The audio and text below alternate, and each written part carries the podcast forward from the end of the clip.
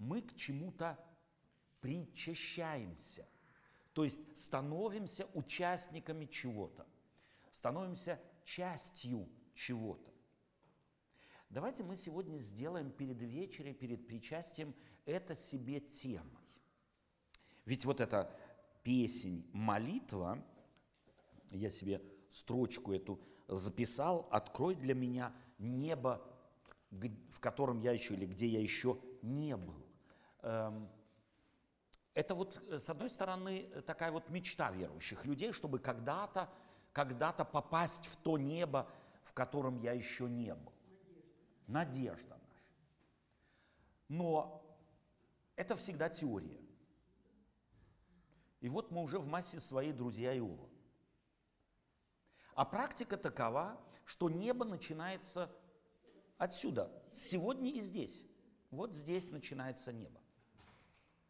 И может быть, когда-нибудь мы услышим песню от Вики Сани «Ты открыл мне небо, в котором я еще не был. Я когда-то слышал о тебе, а теперь я тебя знаю, еще до того, как мы пойдем, попадем туда, в то небо, которое Господь для нас приготовил. Вот этот опыт, я хотел бы, чтобы он частичкой каждого из нас стал. Частичкой вот этого причащения к вечному здесь во временном. Вот туда ведет нас настоящее христианство. Настоящее христианство не успокаивает завтраками – у меня мама любила всегда меня так вот поддевать. Я тебе сколько просила сделать то и то? Мама завтра. Ты меня постоянно завтраками кормишь. Так вот, христианство не кормит завтраками. И если мы в христианской нашей надежде надеемся только на то, что когда-то, завтра, то бишь в будущем что-то будет, мы сами себя обделили. Потому что получаем ли мы, причащаемся ли мы к чему-то вечному в этом временном, зависит в конце концов от нас, ибо Бог, будучи вечным, не дает временное, Он дает вечное. Он так выразил это, это свою, свой этот дар, характеристику этого дара словами, обращенными к ученикам – Мир мой даю вам. Не так, как мир дает, я даю вам. То есть его дар не сродни тем даркам, подаркам, тем дарам, которые мы на Рождество друг другу дарим. Пять минут радости, а потом сплошное разочарование. Э, чаще всего. Мы ничего не можем подарить пребывающего. А вот Бог может и Бог дарит. И вот чтобы это пребывающее, о нем напомнить, может быть, мы празднуем вечерю. И чтобы суть его напомнить, я сегодня хотел бы так немного подражать в проповеди, проповеди апостола Павла или проповеди апостола Петра, когда они перед массой людей стояли, и они спрашивали у них или удивлялись изменению их веры, изменению их богословия, когда они стали говорить, что веруют в Иисуса Христа распятого. Вот для того, чтобы христианство понять, нам необходимо смотреть на развернутую весть Евангелия, или точнее Библии. Протестанты страдают тем, что они чаще всего концентрируется на отдельных темах Библии, на отдельных эпизодах Библии. Для многих христиан крест – это центр, и оно так и есть. Но когда мы крест рассматриваем исключительно как историческое событие, мы урезаем себя радикально. Потому что да, в истории крест имел место быть 2000 лет тому назад. В истории нашей, в истории нашего трехмерного мира. Но Библия говорит о том, что Иисус Христос был заклан от создания мира. И тогда, когда мы сосредотачиваемся на кресте только как на историческом явлении, мы обделяем нас самих. Даже и так. Мы обманываем самих себя, потому что держимся за во временном явленное, прошедшее. Это очень часто дает как бы вот так вот э, под крылья э, такой вот возносящее вверх атеистов. Все, что было в истории, можно проверить, и мы можем что-то, так сказать, доказать или чего-то опровергнуть. Это в христианской вере по-другому. И я хотел бы, чтобы мы причастились сегодня мысленно к, этой, к этому потрясающему дару, который открывается, если мы смотрим, только тогда, когда мы смотрим на развернутую перспективу того, что повествует нам Священное Писание. И здесь стоит буквально, может быть, одним предложением или двумя вспомнить, с чего начинается человеческая история. Человеческая история начинается с того, что Бог человека сотворил по образу своему и по подобию своему, наделив его правом выбора. Поселив его в саду Едемском, или мы говорим еще как по-другому, в раю. В еврейском языке это всего-навсего лишь огражденная территория. Гарден, гартен – огражденная территория. Бог их туда поселяет. Мы со словом рай всегда ассоциируем что? Скрипочки, арфы где-нибудь, летающие ангелочки. Ну и мы сидим где-нибудь в тени, и жареные голуби летят нам в рот. Это не библейское представление о рае. Рай – это прежде всего труд. Возделывай и храни.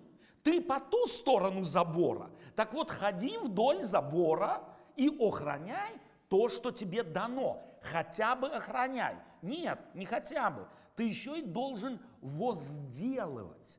Ты должен улучшать. Бог сделал, совершил рай несовершенным в том смысле, что человек он дал право и возможность его улучшать, возделывать выявлять все то, что Бог в этот рай вложил. И эта задача не закончилась с выходом или изгнанием Адама с Евой из рая. Она за нами осталась. Бог ожидает, чтобы мы возделывали окружающее нас. И прежде всего, мы никогда не сможем действительно, во в смысле Божьем, в смысле Создателя возделывать что-то, если мы не заняты постоянным возделыванием нашего собственного сердца, нашей души, если не заняты возделыванием. И вот празднование вечери – это некое вот такое возделывание, взгляд в прошлое и в себя самого. Человека Бог поселил в сад Едемский, но его он там не приковал цепью. Он и двери в сад Едемский не закрыл на замок. Сад Едемский или рай не представлял собой некое подобие золотой клетки. Двери из рая были открыты. И человеку эта возможность выйти из Богом огражденной территории была всегда дана. И этой возможностью Адам и Ева воспользовались. Последствия они стали ощущать тут же. Мир вокруг них изменился. Они сами почувствовали себя измененными. И как следствие, ушед в мыслях от Бога, они стали уходить от Него и физически. Они стали прятаться. И Бог реагирует на это. Вот когда я читаю эту историю, то у меня всегда возникает внутри вот такое чувство. Вот если бы я был Господом Богом, то я бы им и сказал, с катертью дорога. Избрали и идите себе. Так нет же. Бог за ними идет и спрашивает, что с вами случилось, не делал ли ты то, другое, третье. Да, мы чувствуем себя нагими, и тут же Боженька начинает их наготу прятать. Потому что больше, чем листья, они не нашли. Эти картинки вы видите в детских библиях. Нагота в категориях библейского мышления это полная потеря. Это вдруг оказаться на рыночном площади голым. И кто-то накидывает тебе на плечи накидочку. Так ты ему до конца жизни будешь благодарен или... Вот она первая черта Божьего характера. Бог ищет, чтобы спасти, чтобы ушедшего сделать, тем не менее, причастником его защиты, его любви, вопреки их желанию этого не делать. Следующая черта в Библии, на которую мы натыкаемся тут же, мы должны споткнуться о нее, это история с Каином. Каин заболел. В мозгах у него что-то зародило, зародилось. Зародилась ненависть с завистью. И Бог приходит к нему и говорит, дорогой Каин, у дверей грех лежит. В район сказал, возделывай храни. А здесь он говорит, господствуй, чтоб не получилась беда. Каин послушался, м-м. а потом испугался. Всякий, кто увидит меня, убьет меня. А Бог что делает? Знак ему дает, чтобы никто, встретивший Каина, не убил. Я бы сказал, Кроли, кровь пролил? Кровь за кровь. Всегда еще так было. Но Бог не требует убийства Каина. Он защищает его. Продолжите эту линию. Посмотрите на Ноя. Он был праведным только в роде своем. Это не ангел, порхающий из одного, от одного жертвенника к другому. Он был праведен в роде своем. По сравнению с тем миром, в котором он жил, он был, ну, а вообще, а вообще, посмотрите на финиш его жизни. Налокался, поскандалил с младшим сыном, еще проклял. Супер праведный. Очень мне нравится. Вам? Посмотрите на Авраама. Кто кого ищет? С Ноем кто кого избрал? Ной Бога или Бог Ноя? С Авраамом кто кого избрал? Авраам Бога или Бог Авраама? С Иаковом кто за кем бежит? Иаков обокрал отца, обокрал брата, убегает. Бог бежит за ним, во сне ему говорит, я с тобой. С кем? С вором, обманщиком. Я с тобой. И возвращается ведь Иаков с огромным богатством. Его, правда, надувают на всем, во всем течении его жизни, вплоть его сыновья, потом его родные дети будут его обманывать с убийством, э, так сказать, э, так называемым убийством Иосифа, будут его обманывать и так далее. Зачем Яков посылает Иосифа за своими братьями посмотреть? Да потому что знает, они сродни, они его крови, они надувают его на каждом шагу, не знаю как. Посмотри, приди, расскажи, что они там творят. И Иаков не изменился нисколько. Возвращаясь домой, он слышит о брате, своем собственном брате, который с четырьмя стами вооруженных до зубов молодцев идут ему навстречу. Что он делает? Хм. Купить их надо. Он целую отару им навстречу посылает. И в уста своих слуг вкладывает, вот, вот, вот я раб твой, я твой раб. И два на кровь рассоренных брата обнимаются, плачут, примиряются. Божье благословение и Слово здесь, не когда-то и не где-то, здесь, в этом мире принесли плод. А дальше? Посмотрите на всех так называемых праведных людей, вспоминаемых в Ветхом Завете. И всюду Бог обнаруживает свою, свою милость. Бог причащает к себе. Не человек причащает себя к Богу. Вечеря – это не следствие причащения человека к Богу, а Бога к человеку. Бог снизошел в этот мир, в конце концов, в лице Иисуса Христа, чтобы сделать нас опять причастниками, частью. Не когда-то и где-то, а сегодня и здесь, частью своего мира. Иоанн, любимый ученик Иисуса Христа, кстати, стоит читать его Евангелие, а потом перейти к его посланиям. Одно из любимых слов евангелиста Иоанна – это слово «любовь».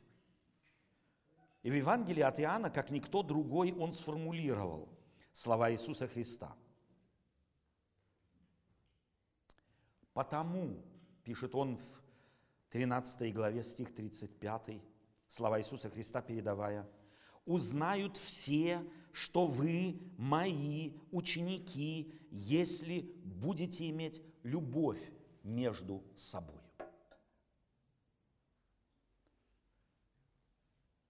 Я вам рассказывал, что я уже э, что я преподавал в, уч... в Институте усовершенствования учителей, с атеистами имел довольно долго дело. И как-то на, одних, на одном из занятий религиоведения я прочитал им этот стих, но только вот до вот этого места. Потому знают все, что вы мои ученики, если.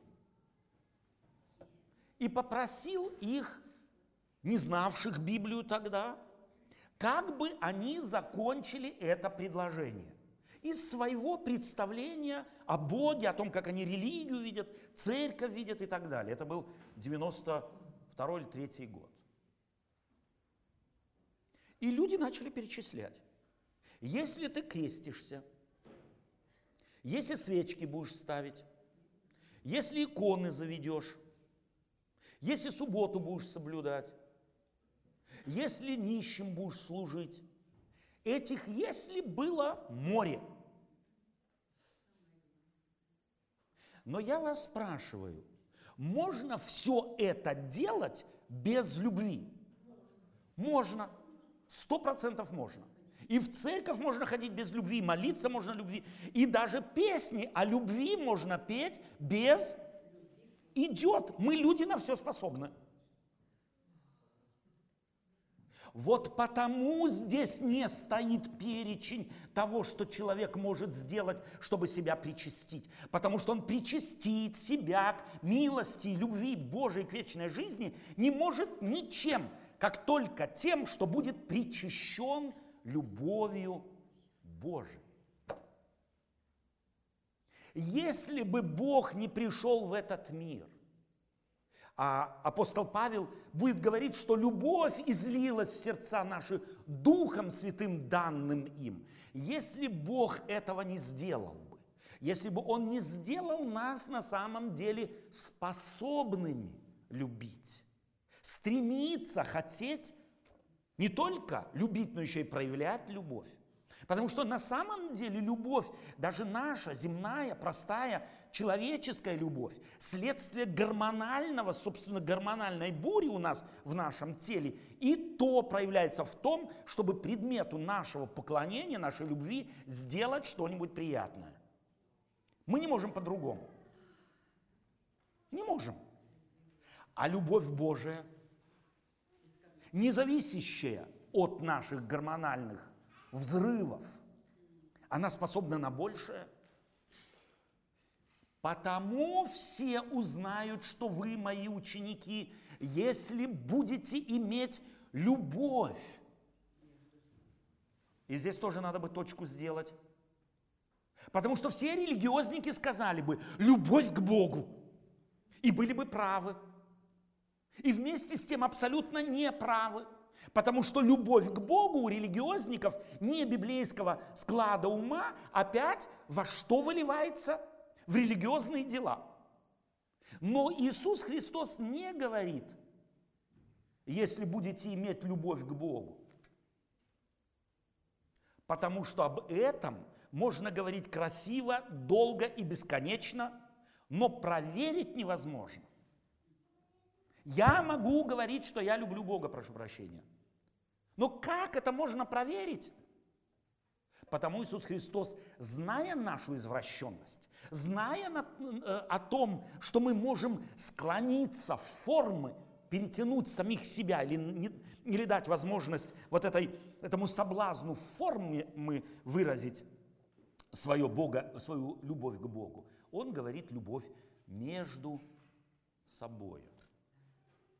Потому узнают все, что вы мои ученики, если будете иметь любовь между собой. А теперь давайте спросим себя. Это домашнее задание, такое же для меня, как и для вас. Где и как любовь между собою проявляется? Особенно в интернете – когда мы в одноклассниках спорим, или в Фейсбуке, или еще где-нибудь. Вот там все все знают и всех готовы научить, и не дай Господь кто-нибудь возразит. Тогда понеслась горбатая по кочкам, и остановить невозможно. Вот так мы любим друг друга. Проверить, собственно говоря, довольно легко.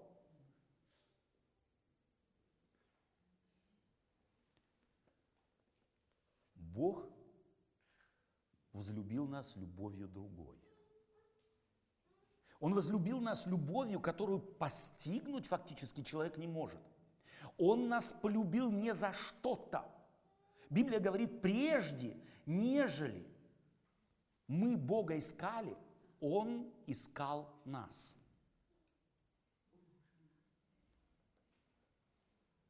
И эту любовь, которая в церковь через Духа Святого излита, которую нам бы должно искать, апостол Павел передает образом спортивных соревнований. А? Он передает это образом Олимпийских игр что каждый подвижник, употребляет он этот образ, который выходит на дистанцию, он от всего отрекается, чтобы быть первым. Здесь нужно, может быть, дать следующую справку. Ни один олимпиец 2000-летней давности не получал никакой финансового, никакого финансовой поддержки. То есть он должен был, олимпийцем мог стать всякий, то есть и, и последний раб. Но он должен был прежде всего 24 часа работать. А в, во времена апостола Павла тех, кто, так сказать, должен был 24 часа в сутки работать и всего несколько часов из них спать, было около 85%. Еще где-то 15% несколько привилегированных людей, имевших свои какие-то запасы, и все. Это значит, олимпийцем становился только тот, кому сама идея олимпийской и, Олимпийских игр невероятно нравилась. И он готов был пожертвовать всяким комфортом, всем чем угодно. И на Олимпийские игры могли стать на дистанцию все. Но один хм, получал награду.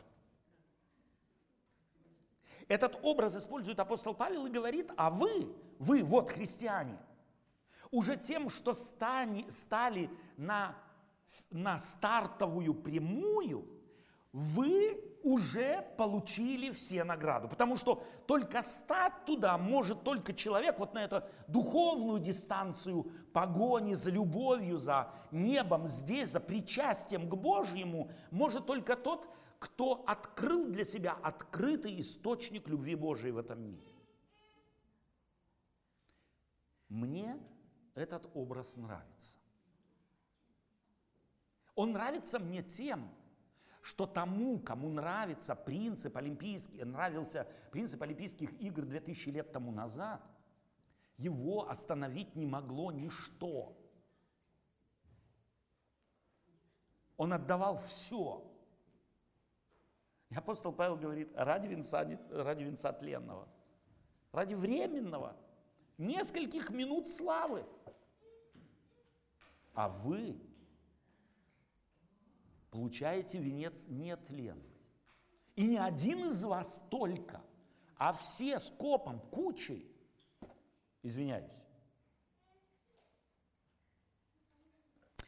И здесь я вспоминаю, вспоминаю небольшую историю, имевшую место несколько лет тому назад во время Паралимпийских игр в Америке, когда инвалиды тоже участвуют в Олимпийских играх предстоял забег на 400 метров.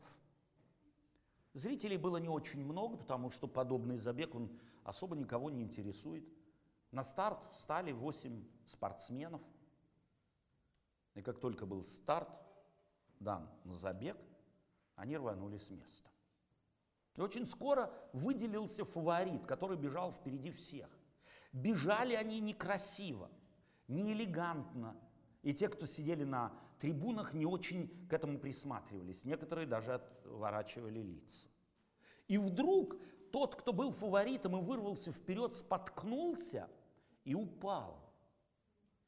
А бежавший за ним второй не пробежал мимо, а остановился, стал поднимать своего, собственно говоря, конкурента – в это время подбежали и остальные отстававшие, и тут же поднимать стали этого упавшего, и вместе, хромая и прихрамывая, прибежали к финишу. Вот это для меня церковь. Все мы прихрамываем. У всех у нас есть недостатки, хотим мы того или нет. Но как раз только любовь Божия может сделать нас способными помнить о недостатках своих, а не постоянно тыкать пальцем в недостатки других. И видя недостатки и падения другого, потому что у него есть недостаток, мы не станем тыкать пальцем, а прикрывать, как Бог прикрыл Адама с Евой, чтобы мне было стыдно.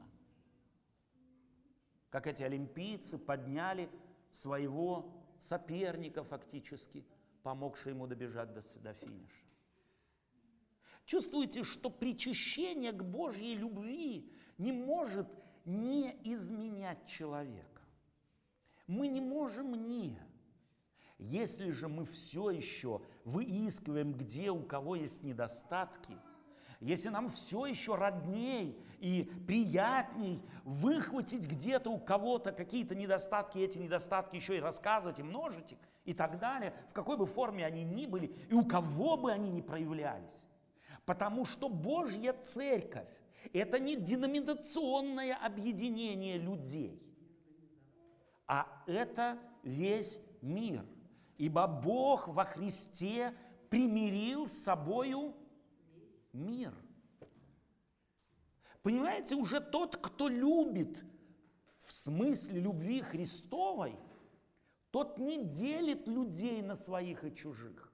Тот не может делить на своих и чужих. У него просто язык не повернется – потому что он такой знает о своих собственных недостатках и о них сожалеет и радуется тому, что Бог с его недостатками его таки принял И, конечно же, будет радоваться и тому, что Бог принимает других, таких же хромых, слепых, калечных. И апогей библейского, библейской хронологии поиска Бога приобщить нас к себе я нахожу в Евангелии от евреев, в послании к евреям 8, 8 главе. Главное же в, то, а, а, в том, что говорим, есть то, что мы имеем такого первосвященника, который воссел одесную престола величия на небесах. Слово первосвященник на латинском языке звучит, кто помнит как? Как? Первосвященник на латинском языке. Кто подскажет? Не помните? На латинском языке первосвященник? Понтифекс Максимус. То есть главный мостостроитель. Бог является главным мостостроителем между собой, своим миром и человеческим. И если Его любовь излилась в наши сердца, то мы будем пусть маленькими, но мостостроителями. Вот к этому Бог хочет нас причастить. Вот к этой способности постоянно строить мостики к людям, другим, не таким, как мы, чтобы мир Божий, Его любовь объединяла нас, а не разъединяла. Итак, главное же, то, о чем говорим, когда говорим о христианстве, о том, что мы имеем такого понтифекса, Максимуса, первосвященника, который что делает? который воссел одесную престола величия на небесах, и есть священодействователь святилища и скинии истиной, которую воздвиг Господь, а не человек. Итак, приобщаемся мы только благодатью Божией. И сегодня, празднуя причастие, давайте помнить, что мы имеем этот шанс не потому, что мы его заслужили и мы лучше всех других, а потому что Бог нас принял такими, какие мы есть. Чтобы мы не остались такими, какие мы есть. Аминь.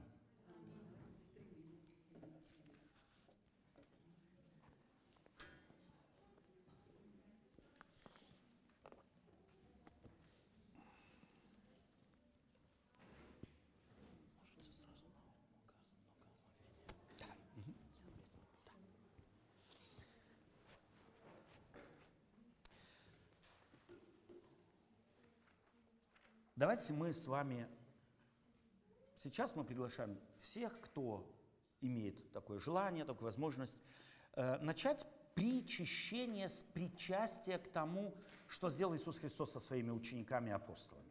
Он омыл им ноги.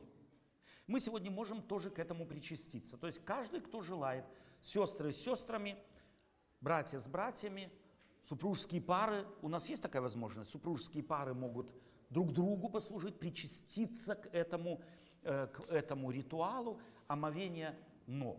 И пусть Господь вас всех благословит. И давайте помнить, что этот ритуал имеет глубокий смысл того, кто себя считает больше, тот должен стать рабом, стать слугою.